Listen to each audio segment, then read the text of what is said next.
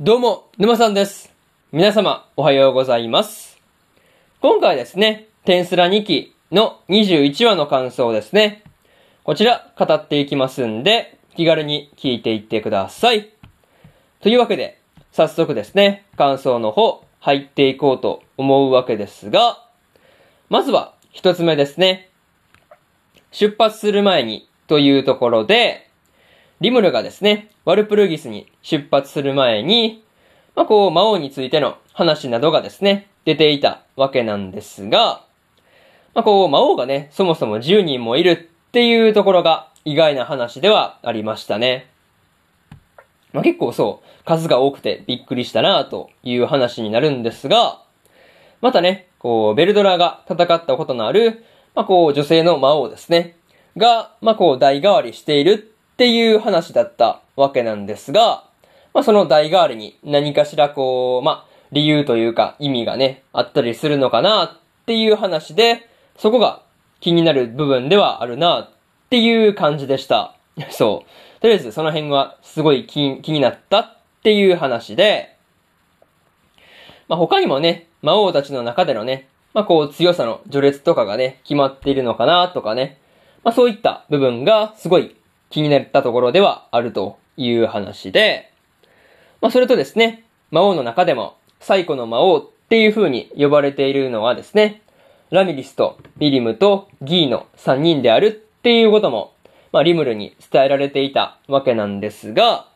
まあ、こう、ワルプルギスへのね、まあ、こう、迎えに来たのもですね、ギーの部下のミザリーであるっていうところには驚かされましたが、まあ、そこにもね、何かしらこう、まあ、意味というか、そういう、まあ、事情とかね、なんかあったりするのかなっていう風にはね、まあ、感じたりはしました。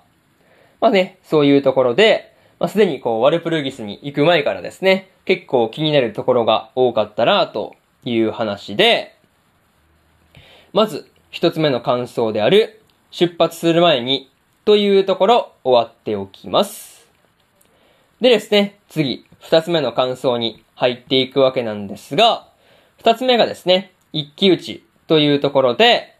まあ、こう、クレイマンの城の前でですね、シュナとアダルマンがですね、一騎打ちをしていたわけなんですが、まあ、こう、結果的にはですね、シュナが無事に勝利を、まあね、勝利できたっていうところが何よりといったところではありましたね。そう、無事にシュナが勝ってよかったっていう話なんですが、またね、こう、アダルマンがシュナによってですね、まあ呪縛から解放されたことによってですね、まあこう、配下のアンデッドも含めてですね、まあこう、まあリムルたちにですね、まあ従いたいっていうことを言っていたわけなんですが、まあこう、その時にですね、アダルマンがシュナとリムルをですね、様付けで呼んでいるっていうところがですね、なかなか面白かったなという話ではありましたね。そう。まそういうところからね、結構面白かったわけなんですが、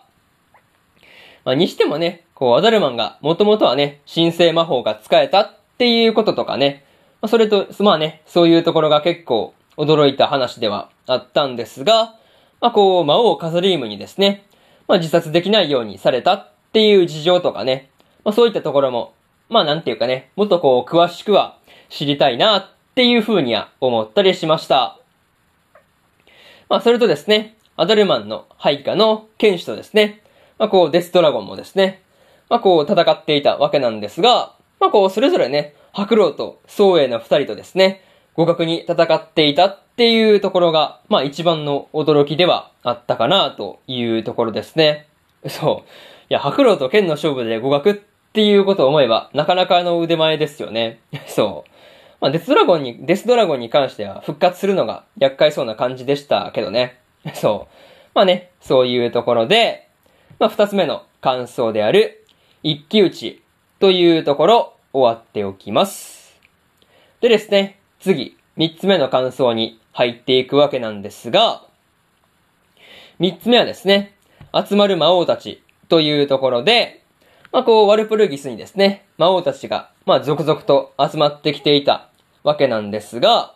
まあクレイマンがですね、ミリムを殴ったりしていたっていうところに関しては、まあ結構ね、ムカッとしたなという話ではありましたね。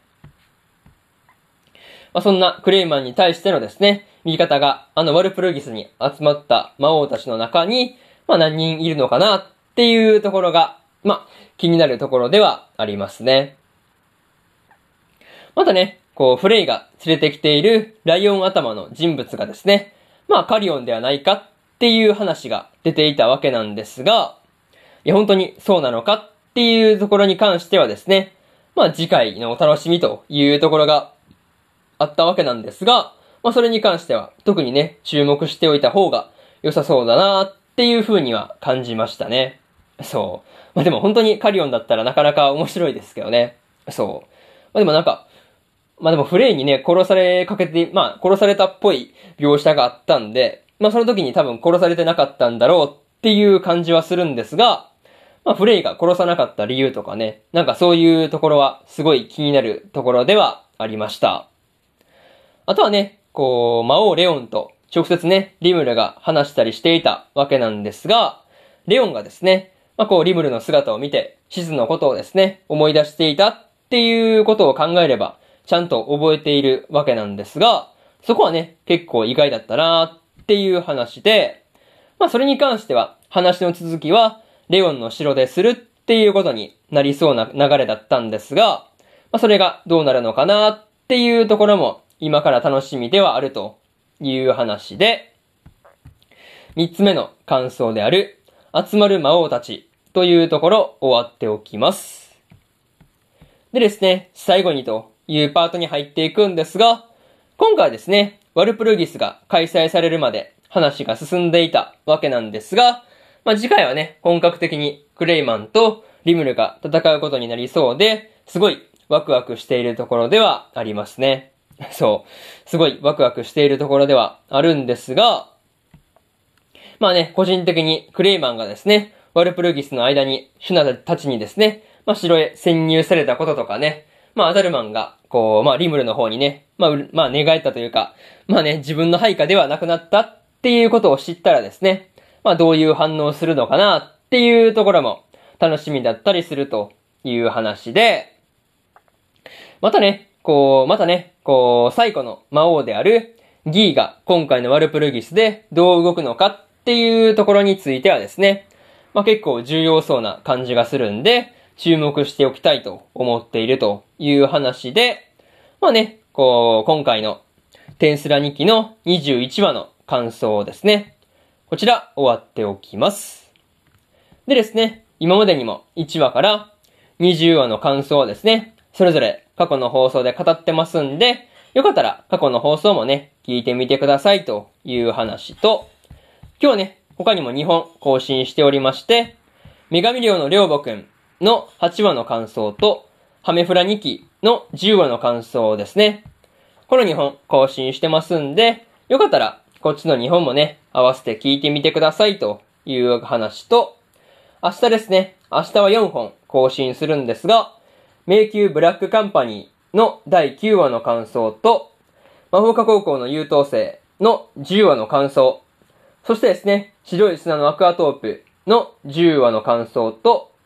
スカーレットネクサスの11話の感想ですね。この4本更新しますんで、よかったら明日もですね、ラジオの方聞きに来てください。というわけで、本日3本目のラジオの方終わっておきます。以上、馬さんでした。それでは次回の放送でお会いしましょう。それじゃあまたね。バイバイ。